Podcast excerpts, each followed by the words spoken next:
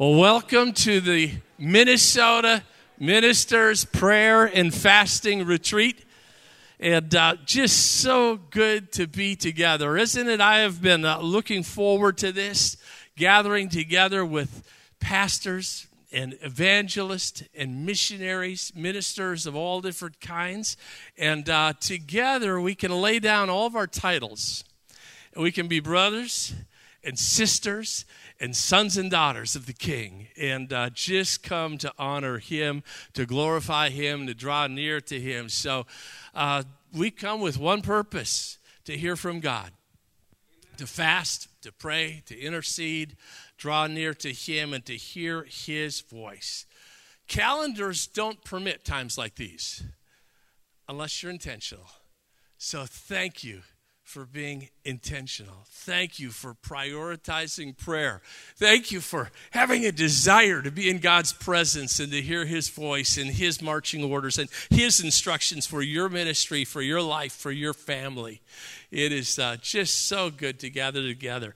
On the way up here, I had a song running through my mind shared it with the presbyters. We've been together with them the last couple of days, last night and this morning, and uh, had just a, a great time with the presbytery team. And uh, I had this song running through my head that kind of betrays my age. I know, I, uh, you know, you'd think I'm in the 20s, I'm sure, but it's just a little bit beyond that, 120 maybe. And uh, the, uh, the song that was in my mind was Take Me Back. So I'm sitting in my car, and anybody under like my age is saying, What is Take Me Back? Who sang that? Andraé Crouch. Andraé Crouch, okay, and I see a few heads nodding. That's good. Andraé, and I had to I had to plug it into my car. I had it on my I had to go to my phone, and I'm singing it like one times, two times, three times, four. I'm just singing this over and over and over. Take me back. Take me back to the place where I first received you. Take me back to the place where I believed. Come on. And as I'm singing and as I'm crying in the car, the significance of where I was headed came to mind. I was just glad to be headed to, to camp, but we're going to prayer and fasting retreat. We're going to a place that I've had the privilege of, of spending weeks and, and months in this room and on these grounds. Take me back.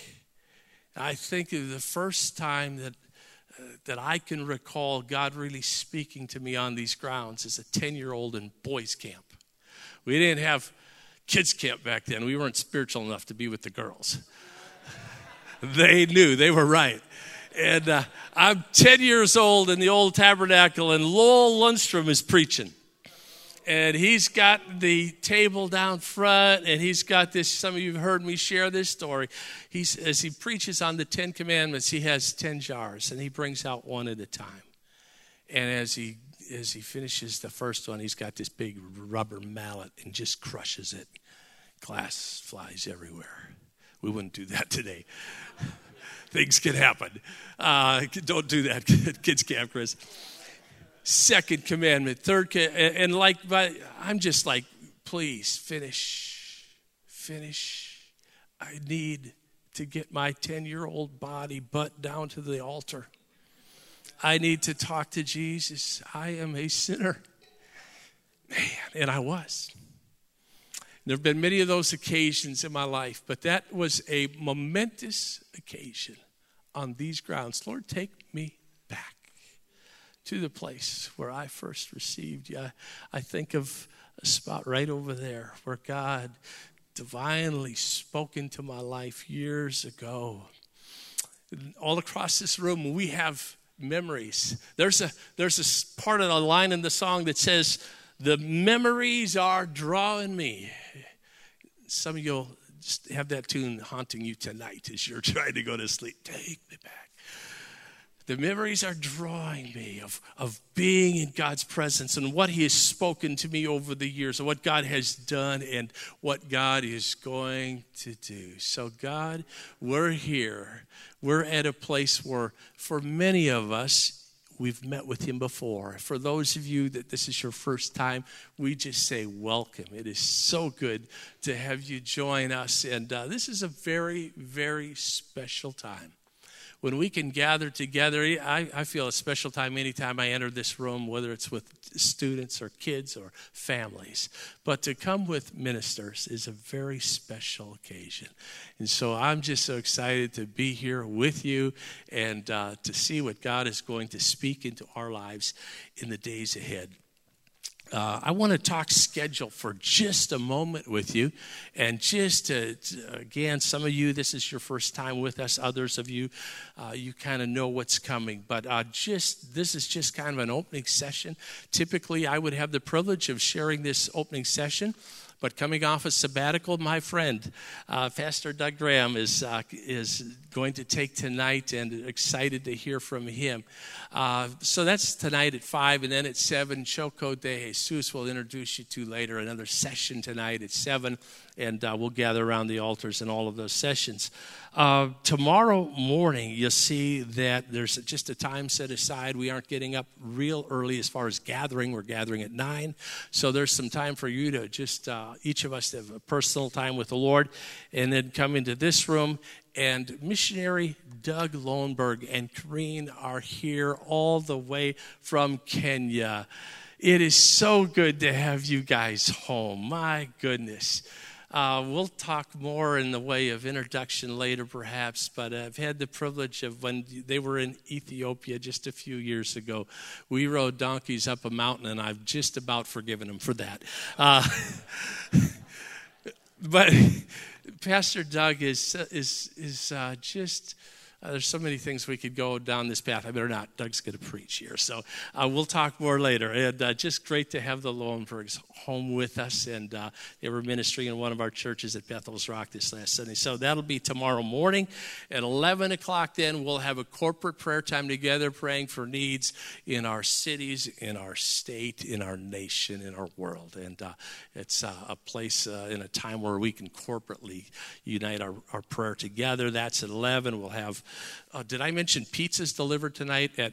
Oh no, no, no, no. That that's not happening. Okay, back to tomorrow at uh, three o'clock. We'll have more of a missions focus, and uh, it says commissioning service. But thankfully, our AGWM Assemblies God World Missions was able to commission our missionaries this year in Springfield. Uh, COVID did not interfere with that, and so we will have a missions focus, but we won't have the the uh, commissioning service. But uh, then it will have we will break the fast tomorrow, five o'clock, and uh, I hope you're there because I, I, feel pressure like to eat your brisket and mine if you're not there, okay? So uh, just plan on being here for dinner tomorrow at 5. That'll be uh, just a joyous time. And the schedule says 7, but we're going to move the service tomorrow night to 6. Pastor Choco has to get back to Springfield, has something that has come up. He'll be with us tomorrow night, and uh, but we're going to move that service up, and uh, there's some other factors involved in that. So, but if we can move that from uh, dinner at 6, 5, 5, and then the service at 6 tomorrow evening. And then we'll close off on Wednesday morning with a great uh, closing session together. So excited about all that's on the schedule. Let me take just a couple more minutes of Doug's time here. And uh, let me, I said, I'll take just five minutes, Doug. You can. Uh, uh, so I want to just update you on camp a little bit. We had just a, a wonderful time, as I said, with the presbyters uh, last night and today.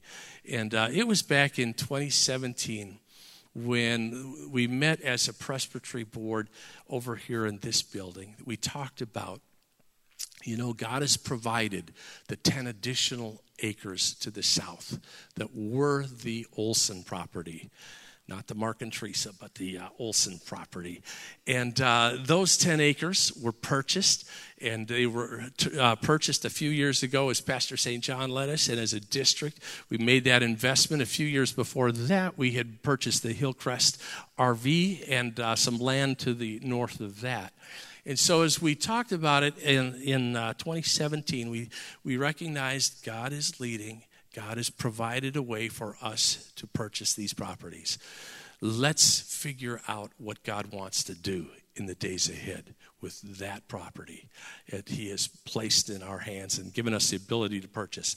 So, in that moment, we had, because of the all of the acquisitions of just recent days, we had 1.7 million of debt. It was all good debt, but it was debt. And we said, let's just work on paying this down as quick as we can so that we can get ready for what God wants to do next. By the end of 2019, we were almost there. In 2020, there was only 210,000 left, and that was, that was done away with in 2020. The last 210,000 during COVID was paid off. And uh, that was pretty exciting. $1.7 million. Yeah, to God be the glory.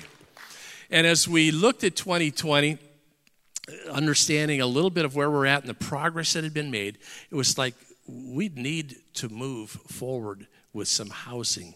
Our youth camps and our kids' camps were at an all time high.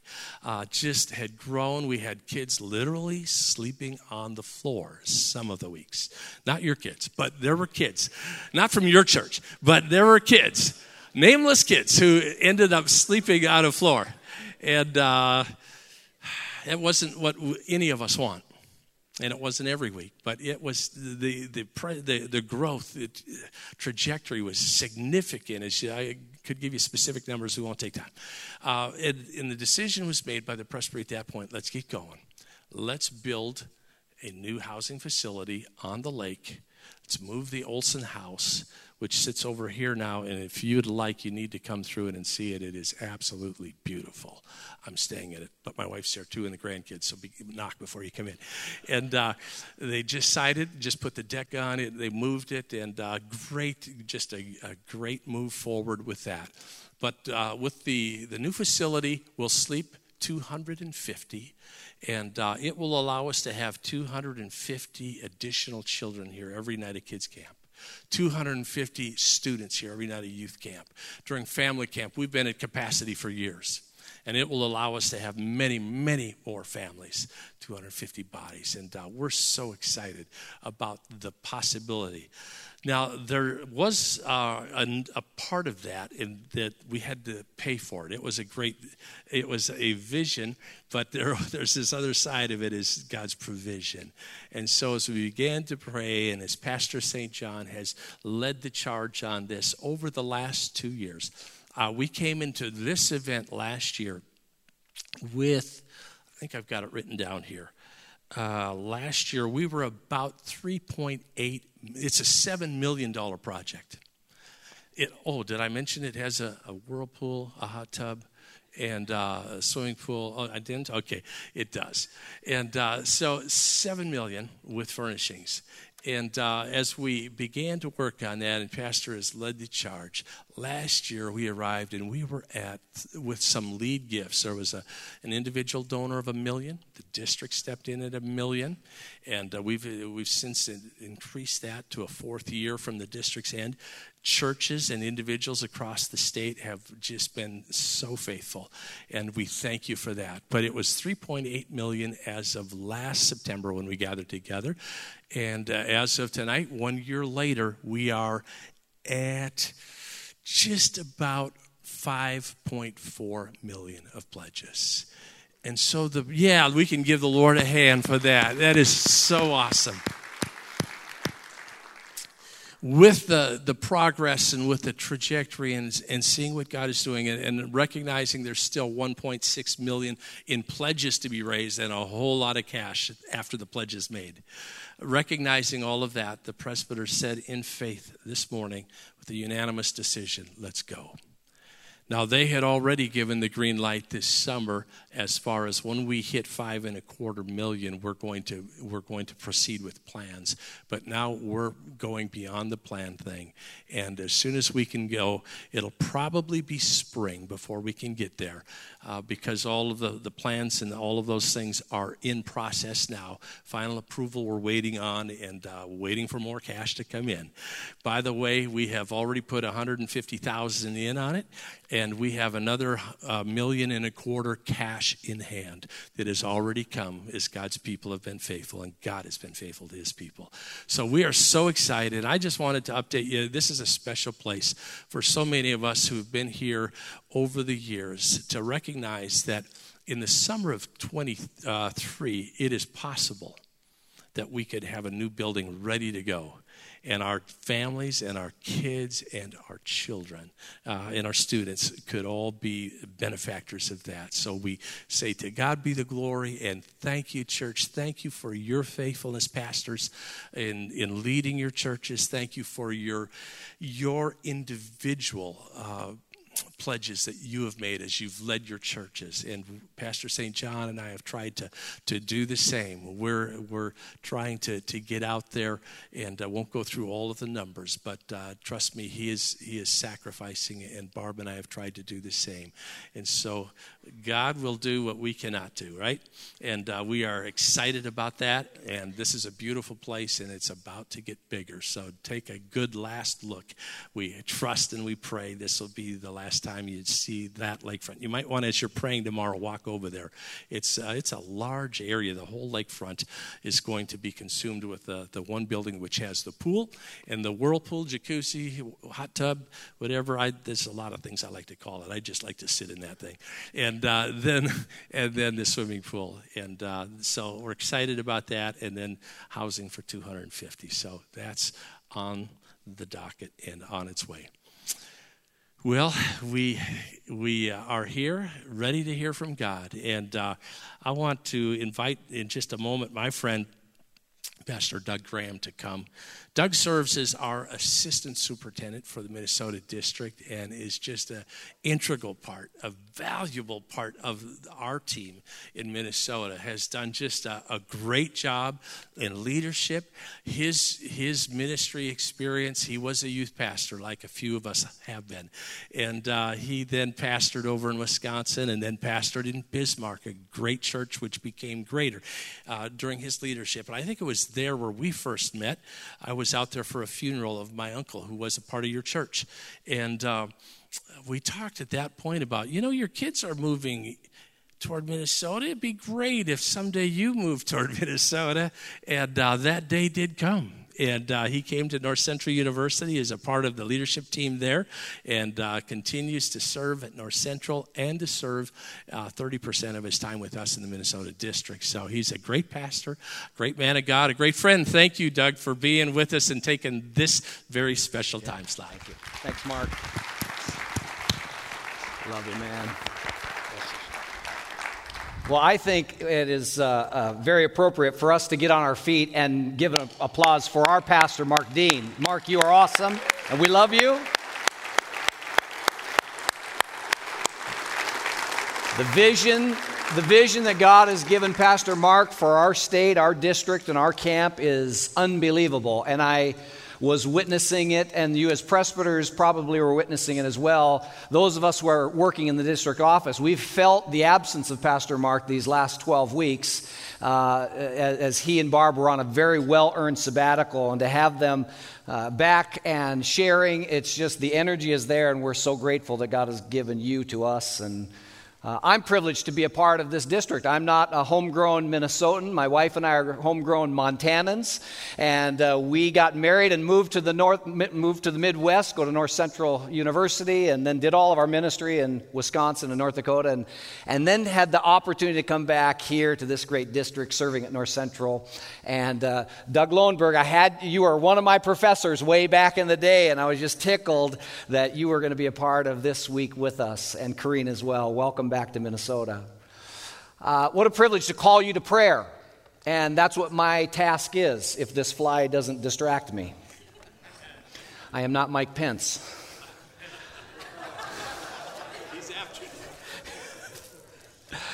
but it is my task to call us to prayer.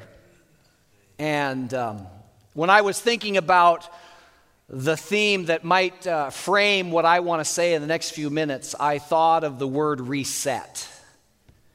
And I think that there is maybe no more appropriate term for us to think about as it relates to the opportunity that we have in these next 36 hours or so to allow the Lord to reset our hearts and our spirit and our vision because we've been through a lot in these last 18 months. I mean, we're, we're kind of on the verge of the second anniversary of, of COVID. And in these last 18 months, in the midst of a global pandemic, we, We have all gone through an incredible amount of social instability that has resulted in all kinds of things in our major cities, and some of that trickling even out into our rural areas. And if that wasn't enough, we had a presidential election transition of power that certainly was not a unifying national experience. But I know that your people in your church, good Minnesotan, good and godly people, they were not affected by any of that turmoil and didn't bring any of that controversy to you, did they?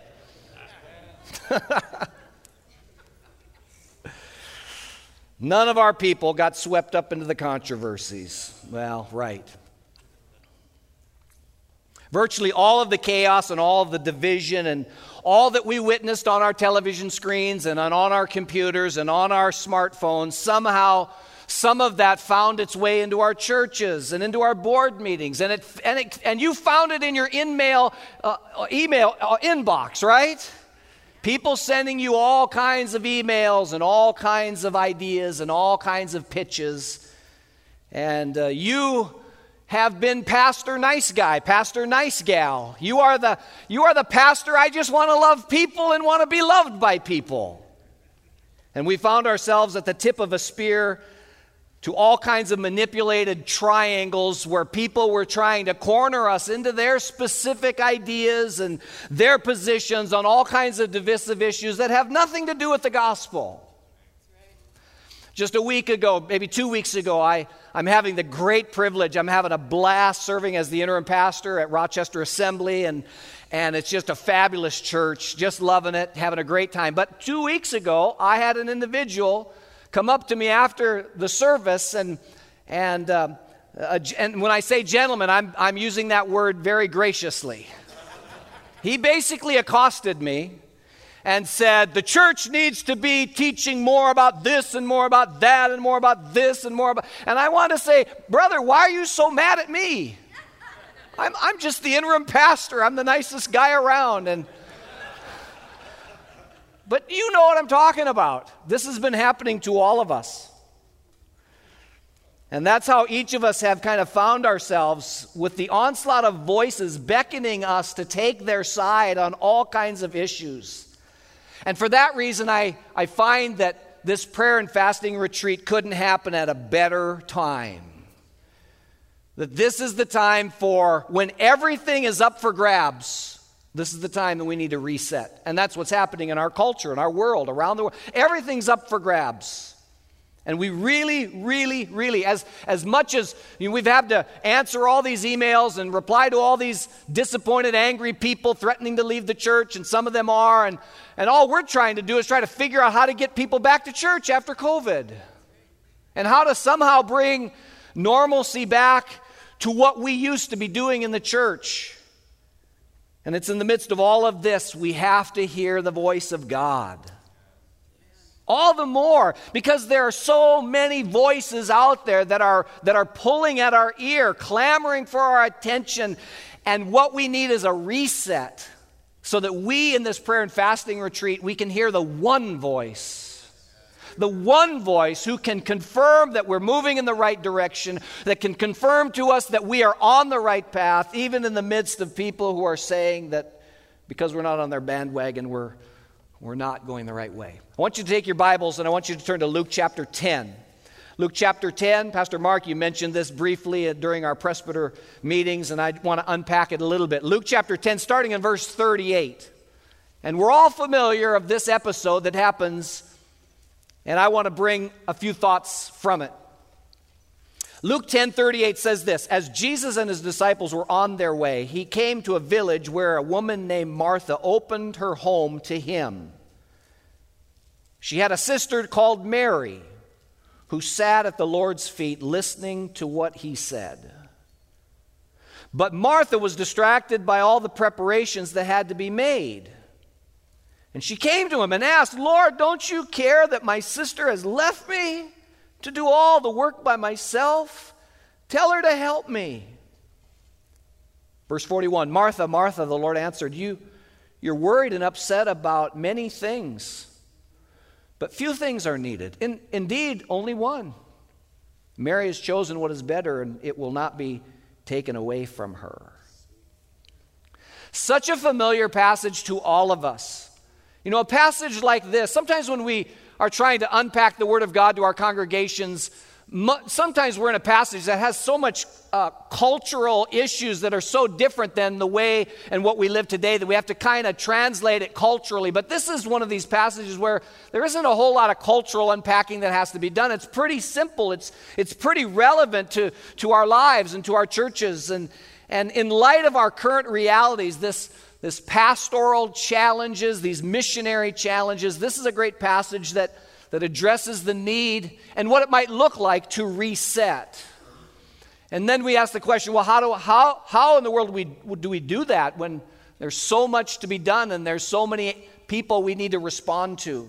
Before we examine in particular this particular text, I I have found it interesting that Luke places this scene just before the classic gospel teaching on prayer. If you go back to the previous chapter, the end of it, Jesus is responding to his disciples who are saying to him, Jesus, John teaches his disciples to pray. We need you to teach us to pray. And Jesus responds and and gives to us the, what we call the classic Lord's Prayer, which is a beautiful teaching that encompasses the nature of prayer and the components of prayer. So I'd like you to think about perhaps the thought that he had in his mind when he placed this particular issue with Mary and Martha uh, just before the Lord's Prayer that happens in the next chapter. I said it was the earlier chapter, but it's actually in chapter 11. I want you to think about the sequencing of this. That why would Luke? We all know that the gospel writers did not necessarily write in chronological order the events, but they placed the events in strategic ways to, to make a point. And if so, I would want to ask Luke when we get to heaven. I, I have a theory as to why you placed the Mary and Martha passage just before the classic teaching on the Lord's Prayer.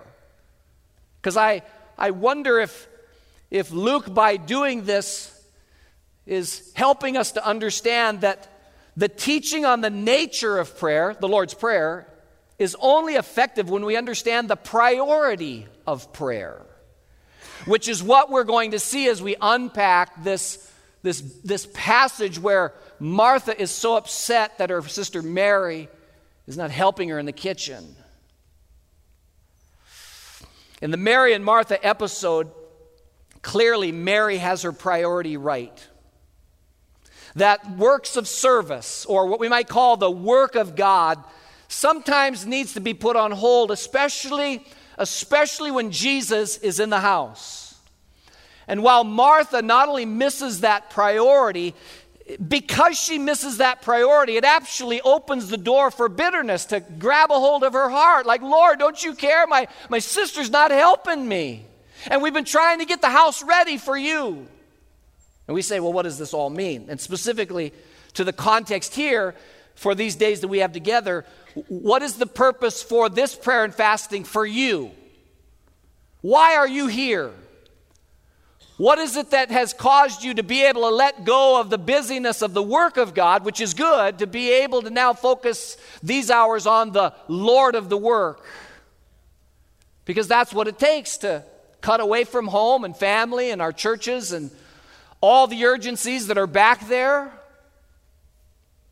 For some people, and I hope for most of us, it's you're motivated to be here because you know that you need this full on engagement with the presence of Jesus like never before. And so you've come and, and you're here and you're ready. And I, you've been looking forward to this tre- retreat and maybe even doing a little fasting, uh, getting some momentum going. And you're like Mary, you're ready to sit at the feet of Jesus for these next few hours. That's fabulous. But I've been a pastor for 30 plus years and I know what it's like to come into these kinds of events. And I'm not quite there yet. That actually I would find myself at events like this simply by the hair of my chinny chin chin because I was so busy. And there were so many urgencies that needed to be addressed that I couldn't really break away. And if I did break away, when I got there, I wasn't quite into it just yet because it's been so busy. And I think we've all been there.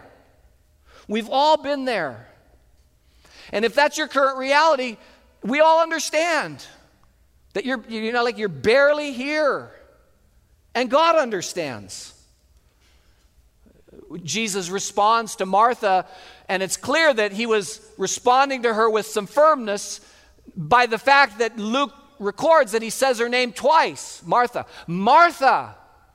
And sometimes we hear the firmness of God's voice to catch our attention, to, to get us on track. But the Holy Spirit, Jesus, our Father in heaven, they're, they're, gentle and they're kind and, and they only have our best interest in mind, but sometimes that we have to be we have to be spoken to with a kind of firmness to help us to understand that what we have ahead of us in these next 36 hours or so is precious.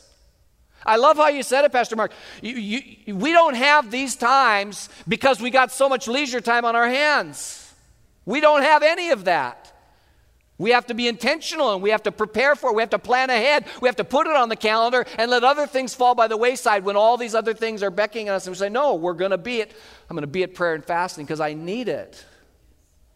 I think of my own personal reality, as Pastor Mark mentioned, I've just been so blessed to have been invited to come to North Central University seven years ago and to serve as a vice president. And it's been fabulous working for Dr. Anderson, being a part of the smooth transition to President Hagan. Just outstanding. Our, our school has been, and it still is in tremendous hands with, with our presidential leadership. It's fabulous.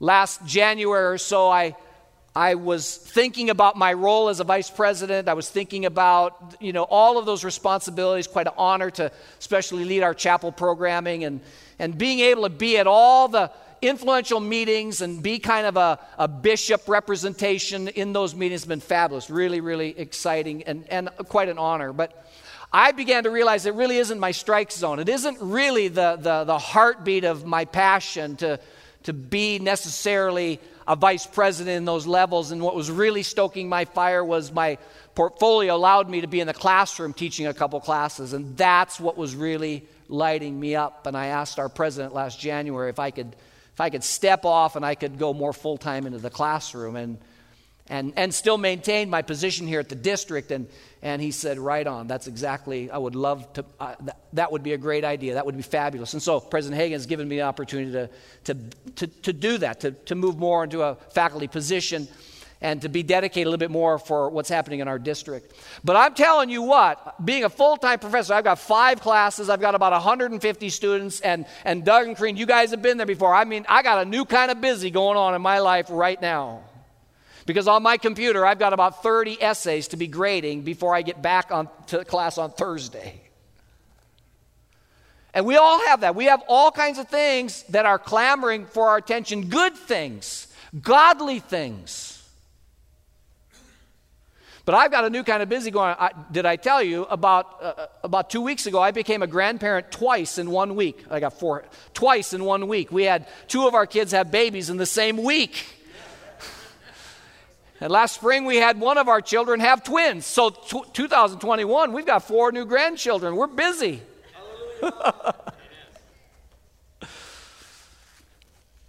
well, here's what I want to do. I want us to look at Luke chapter uh, Luke chapter 10, these verses, and I, I want to I wanna frame this passage and the teaching around probably what has been my favorite book that I've read this past year, John Mark Comer's book, uh, The Ruthless Elimination of Hurry. How many of you have read that book? It's a fabulous book on spiritual formation. He's a young writer, takes a totally different kind of perspective to looking at the, the need for spiritual formation, doing these things like sitting at the feet of Jesus, and how busyness is just eating our lunch. And it's eroding our spiritual depth, and it's, and it's manifesting in in a lot of thin ministry endeavors. And so I'd recommend that book. But I want to take that phrase, the ruthless elimination, and what I want to do is I want to look at this set of verses, verses 40 through 42, and I want to say number one, if we're going to have a reset, we have to have a ruthless elimination of distraction. The first part of verse 40 Martha was distracted. She was distracted by all the things that needed to be done, all of the preparations. And, and isn't that pastoral missionary life right there? I mean, if you're doing anything for the Lord, you're busy. And that's good. There's all kinds of preparations, and you, you have success and you win people to Jesus, and the church starts to grow. Your missions endeavor starts to gain momentum and traction, and there's all kinds of things that you get to put your hands involved in, and there's a, there's a good kind of busy. But what I've found is that when we look at the statistics of pastors and missionaries and evangelists who are on the sidelines because of burnout, it's not because of laziness. It's because of busyness. It's because of an inability to shut it off. How do we shut it off? You know, not, not totally walk away, but I've had two sabbaticals in my ministerial career, and neither one of them was by choice or by gift. It was, they were forced sabbaticals. One of them was the result of just some really difficult things that I went through related to my mom and dad getting divorced and some things happening, and I went into spiraled right into depression and had to get counseling, get on medication. Thank the Lord for Dr. Tim Rudin, who helped me in the year 2002. And my board that I was, I was pastoring graciously gave me a sabbatical, and I was able to heal up, and that was wonderful. And a lot of you know about a year and three months ago, I had open heart surgery. I had triple bypass surgery, and I had another forced sabbatical. Well, I'm, you know, I'm kind of a go getter. I'm kind of intense. I'm kind of a, you know, always got to be busy kind of guy. And I have a hard time shutting it off. And I think many of us do. But we have to figure this out. Martha was struggling. Her focus was on the work of God. And that's great but it's not as important as the God of the work. So somehow we have to not get distracted by things that are good, they're just not the best.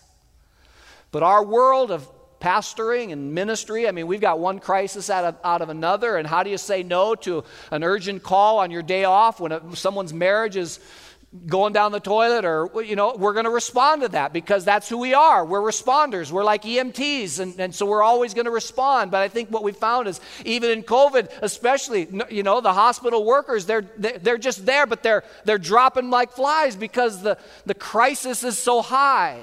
So we got to learn how to understand where the distractions are and make good choices. The second thing is this not only a ruthless elimination of distraction, but a ruthless elimination of comparison. Last part of verse 40 Lord, don't you care that my sister has left me to do this work all by myself? Isn't it interesting that comparison will often quickly lead us to self pity? Woe is me. God, look how busy I've been. Look how faithful I've been. And, and God, it's been all for you. I was, I was busy because you were coming to the house. And all these preparations and what we'd call the work of God is a part, a significant aspect of what we do. It's not a substitute for the best pastoral, missionary, evangelistic work, which is prayer, being in God's presence.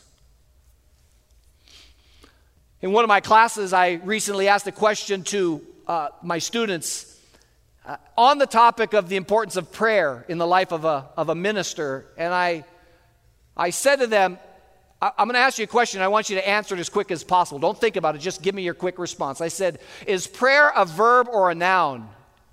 And they raised their hands. Verb, verb, verb. Prayer is the act of praying. And I think we would agree with that. And I followed up by saying, okay, let me ask you this question Do you want to be known, characterized as a minister who prays, or do you be, want to be characterized or known as a minister of prayer? Meaning, will you will prayer merely, merely be an activity of your life, or will prayer be the identifying quality of your life? And here's the tricky thing about this comparison thing. If you if you look closely, if you if you surf the websites of, uh, of churches and other pastors that are really killing it out there, you're going to see the benefits of pastors that are really busy and that are really productive. And you're going to be tempted to think, that's the secret. I've just got to get busy. And I'm here to remind you that being busy is good, but the real secret is presence. I would dare say that when you see a busy pastor really killing it, it could be that that pastor also has a deep prayer life. And so be cautious about how you're comparing yourself to other ministers and other ministries and other churches. And don't be seduced by the mirage of busyness or the, the myth that busyness is really where it's at. It's good to be active and good to have productivity as a mindset, but we can't let it drown out presence. Let's go to the third elimination ruthless elimination of productivity. Verse 41 Martha, Martha, you're worried and upset by many things. In other words, you're, you're all consumed by your productivity, but only a few things. Only one thing is needed. I mean, there's no question that the work that we do, whether on the mission field or in the local church, uh, wherever it is, it, it, it entails a very real kind of production. Uh, you're a lead pastor, or you're a youth pastor, or you're a children's pastor. Uh, you are preparing, I mean, the bulk of your productivity is that weekly sermon, that weekly, that weekly exposition of God's word to children, teenagers, or adults, and that takes a bulk of you know your your life. And and while we should reflect the words of Jesus, who said that you know we must be busy about our Father's business, for night comes when no man will be able to work. Yes, but the activity of prayer often becomes thin and is susceptible to simply being a check the box activity. But when prayer is deeper than just activity, when prayer is the significant marker that describes the kind of spiritual leader you are, that it's more important than just simply being productive, then what happens is prayer goes deep. And it's more than an activity, but it describes your way of life and it truly drives the why behind all the what that you're doing. It keeps you from being over impressed by how much you produce, and it keeps you from a false sense of discouragement when you hit seasons, and you'll have them, when it doesn't seem like you're being as productive as you were in other times. So, a ruthless elimination of productivity. And then finally, lastly, is this a ruthless elimination. If we're going to truly reset, we have to have a ruthless elimination of lesser important things.